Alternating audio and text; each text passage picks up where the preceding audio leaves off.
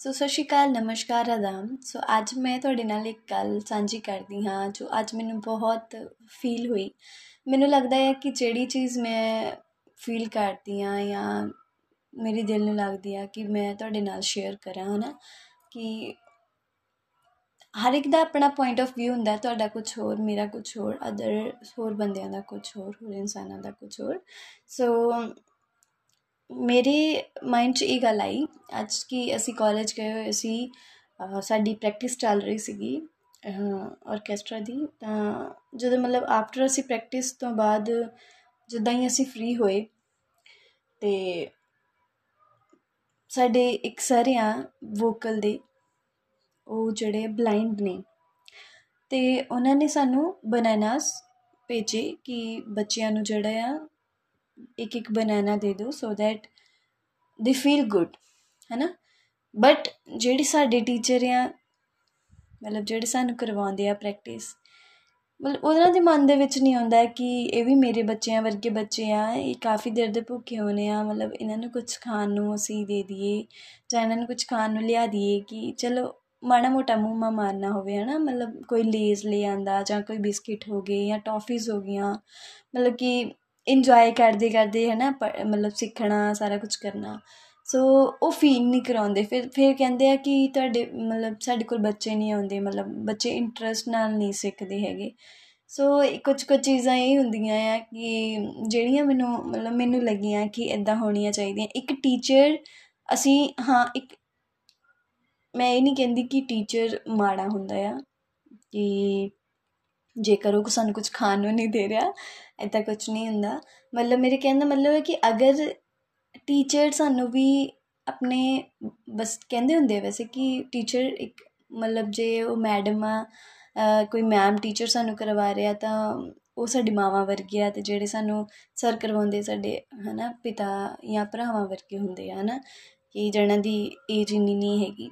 ਸੋ ਜੇ ਉਹਨੂੰ ਉਹ ਸਾਨੂੰ ਸੱਚੀ ਉਸੇ ਵੇ ਦੇ ਨਾਲ ਲੈ ਕੇ ਤੁਰਨ ਹਨਾ ਹਾਂ, ਅਸੀਂ ਕਹਿ ਸਕਦੇ ਹਾਂ ਕਿ ਹਾਂ, ਜਦੋਂ ਸਾਡੇ ਅੱਧੀ ਘੰਟੇ ਦੀ ਕਲਾਸ ਹੁੰਦੀ ਆ, ਉਦੋਂ ਤੇ ਸਾਨੂੰ, ਉਹ ਸਾਨੂੰ ਕੁਝ ਕਮਾਉਣਗੇ ਥੋੜੀ ਹੈ ਨਾ ਲੇਜ਼ ਥੋੜੀ ਕਹਿਣਗੇ, ਚਲੋ, ਤੁਸੀਂ ਨਾਲ ਨਾਲ ਲੇਜ਼ ਖਾਓ ਤੇ ਨਾਲ ਨਾਲ ਸਮਝੋ ਹੈ ਨਾ ਇਹ ਨਹੀਂ ਹੁੰਦਾ।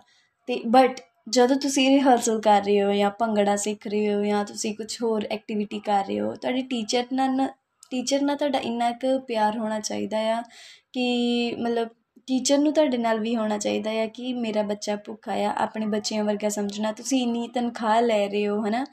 ਤੇ ਮੈਨੂੰ ਅੱਜ ਬੜਾ ਫੀਲ ਹੋਇਆ। ਮਤਲਬ ਸਾਡੇ ਤੋਂ ਇੰਨਾ ਕੰਮ, ਮਤਲਬ ਅਸੀਂ, ਚਲੋ ਮੈਂ ਵੀ ਨਹੀਂ ਕਹਿੰਦੀ, ਅਸੀਂ ਸਿੱਖਦੇ ਹੀ ਪਏ ਆ ਕੁਝ ਨਾ ਕੁਝ ਬਟ ਇਹ ਫੀਲ ਹੋਇਆ ਕਿ, ਮਤਲਬ ਸਾਡੀ ਫੀਸ ਵੀ ਇੰਨੀ ਆ ਸਾਨੂੰ ਜਦ ਮਤਲਬ ਅਸੀਂ ਜਿਹੜੇ ਪਰਫਾਰਮ ਕਰਨਾ ਆ, ਉਹਦੀ ਡਰੈਸ ਵੀ ਅਸੀਂ 1000 1500 ਰੁਪਏ ਜਿਹੜਾ ਲੱਗਣਾ, ਉਸ, ਉਹ ਵੀ ਅਸੀਂ ਆਪਣੀ ਫੈਮਿਲੀ ਤੋਂ ਲੈਣਾ ਆ। ਜਿਹੜਾ ਮੇਰਾ 25000 ਰੁਪਏ ਮਤਲਬ ਫੀਸ ਜਾ ਰਹੀ ਆ, ਉਹ ਵੀ ਮੈਂ ਆਪਣੀ ਫੈਮਿਲੀ ਤੋਂ ਲੈਣਾ ਆ। 25 30000 ਰੁਪਏ ਜਾ ਰਹੀ ਹੈ ਨਾ।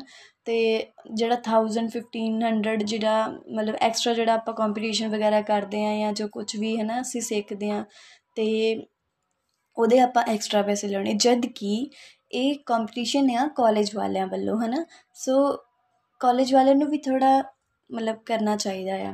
ਸੋ ਇਹ ਚੀਜ਼ ਚੀਜ਼ ਜਿਹੜੀ ਹੈ ਮੈਂ ਫੀਲ ਕਰਦੀ ਆ ਕਿ ਹੋਣੀ ਚਾਹੀਦੀ ਹੈ ਟੀਚਰਸ ਵੀ ਥੋੜੀਆਂ ਨਾ ਮਾਵਾ ਵਾਂਗੂ ਹੀ ਫੀਲ ਕਰਾਉਣ ਕਿ ਸਾਡੇ ਬੱਚੇ ਆ, ਕਿਉਂਕਿ ਸਾਰੇ ਟੀਚਰ ਇਦਾਂ ਨਹੀਂ ਹੁੰਦੇ। ਜਿਹੜੇ ਭੰਗੜੇ ਵਾਲੇ ਉਧਰ ਹਿਮਾਚਲੀ ਮੈਮ ਡਾਂਸ ਕਰਵਾਉਂਦੇ ਆ ਡਾਂਸ ਵਾਲੇ ਮੈਮ ਇੰਨੇ ਅੱਛੇ ਆ, ਉਹ ਕੁਝ ਨਾ ਕੁਝ ਖਾਣ ਖਾਣ ਨੂੰ ਦਿੰਦੇ ਅਸੀਂ ਇਹ ਨਹੀਂ ਕਹਿ ਸਕਦੇ ਕਿ ਸਾਨੂੰ ਕੋਈ ਜਦੋਂ ਕੁਝ ਖਾਣ ਨੂੰ ਦਿੰਦਾ ਹੈ ਉਹੀ ਚੰਗਾ ਹੁੰਦਾ ਹੈ।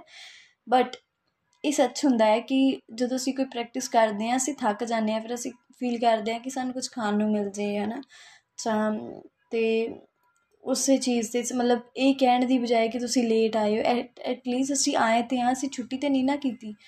ਤੇ ਮੈਂ ਦੋ ਕੁ ਦਿਨ ਲੇਟ ਹੋ ਗਈ ਸੀ ਬਿਕੋਜ਼ ਮੇਰੀ ਮਦਰ ਥੋੜੀ ਠੀਕ ਨਹੀਂ ਸੀਗੇ ਤੇ ਮੈਨੂੰ ਮਤਲਬ ਘਰ ਦਾ ਕੰਮ ਵੀ ਕਰਨਾ ਸੀਗਾ। ਇੰਨੀ ਆਦਤ ਨਹੀਂ ਹੈਗੀ ਹਲੇ ਇੰਨੀ ਜਲਦੀ ਉੱਠਣ ਦੀ ਕਿਉਂਕਿ ਕਾਫੀ ਦਿਨਾਂ ਤੋਂ ਘਰੇ ਸੀ ਤਾਂ ਦੋ ਕੁ ਮਹੀਨੇ ਹੋ ਚੱਲੇ ਹਨਾ ਅਸੀਂ ਘਰੇ ਸੀਗੇ ਤਾਂ ਫੀਲ ਇਦਾਂ ਫੀਲ ਹੁੰਦਾ ਸੀ ਕਿ ਅਸੀਂ ਚਲੋ ਆਰਾਮ ਨਾਲ ਵੀ ਉੱਠ ਜਾਾਂਗੇ 8 ਵਜੇ ਵੀ ਉੱਠ ਜਾਾਂਗੇ ਤਾਂ ਅਸੀਂ ਘਰ ਦਾ ਸਾਰਾ ਕੰਮ ਕਰ ਸਕਦੇ ਹਾਂ, ਕਿਉਂਕਿ ਮੇਰਾ ਸਵੇਰੇ ਮਾਰਨਿੰਗ ਸ਼ਡਿਊਲ ਵੀ ਥੋੜਾ ਟਾਈਟ ਅਪ ਹੀ ਹੁੰਦਾ ਆ ਕਿ ਮੈਂ ਉੱਠ ਕੇ ਪ੍ਰੇਅਰ ਕਰਨੀ ਪ੍ਰੇਅਰ ਕਰਨ ਤੋਂ ਬਾਅਦ ਜਿਹੜਾ ਹੈ ਐਕਸਰਸਾਈਜ਼ ਕਰਨੀ ਐਕਸਰਸਾਈਜ਼ ਕਰਨ ਤੋਂ ਬਾਅਦ ਰਿਆਜ਼ ਕਰਨਾ, ਰਿਆਜ਼ ਕਰਨ ਤੋਂ ਬਾਅਦ ਫਿਰ ਘਰ ਗਰੂਮਿੰਗ ਵਗੈਰਾ ਕਰਨੀ ਹੈ ਨਾ ਡਸਟਿੰਗ ਕਰਨੀ।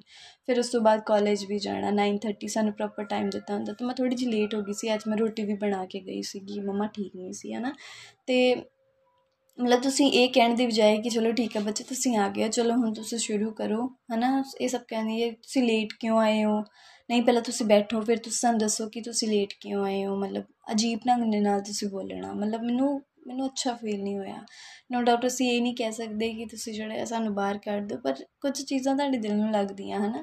ਸੋ ਅਦਰ ਥਿੰਗ ਇਜ਼ ਹਾਂ, ਮੈਨੂੰ ਉਹ ਚੀਜ਼ ਬੜੀ ਜਿਹੜੀ ਮੇਰੇ ਦਿਲ ਨੂੰ ਲੱਗੀ ਕਿ ਸਰ ਨੇ, ਜਿਹੜੇ ਬਲਾਈਂਡ ਸਰ ਆ, ਸਾਡੇ ਵੋਕਲ ਦੇ, ਉਹਨਾਂ ਨੇ ਜਿਹੜਾ ਆ ਸਾਨੂੰ ਬਨਾਨਾਸ ਭੇਜੇ। ਬਨਾਨਾਸ ਭੇਜੇ, ਮਤਲਬ ਕਿ ਤੁਸੀਂ ਖਾਓ। ਕਿ ਤੁਹਾਨੂੰ ਐਨਰਜੀ ਮਿਲੇ ਬਨਾਨਾਸ ਤੋਂ ਸਾਨੂੰ ਐਨਰਜੀ ਮਿਲਦੀ ਹੈ ਨਾ ਪੋਟੈਂਸ਼ੀਅਲ ਆਪਾਂ ਸਾਨੂੰ ਐਨਰਜੈਟਿਕ ਮਿਲਦੇ ਆ ਅਸੀਂ ਐਨਰਜੈਟਿਕ ਹੁੰਨੇ ਆ ਥੋੜਾ ਜਿਹਾ ਕਿ ਸਾਡੇ ਚ ਐਨਰਜੀ ਆਵੇ ਤਾਂ ਅਸੀਂ ਪ੍ਰੈਕਟਿਸ ਥੋੜੀ ਹੋਰ ਵਧੀਆ ਢੰਗ ਨਾਲ ਕਰ ਸਕੀਏ।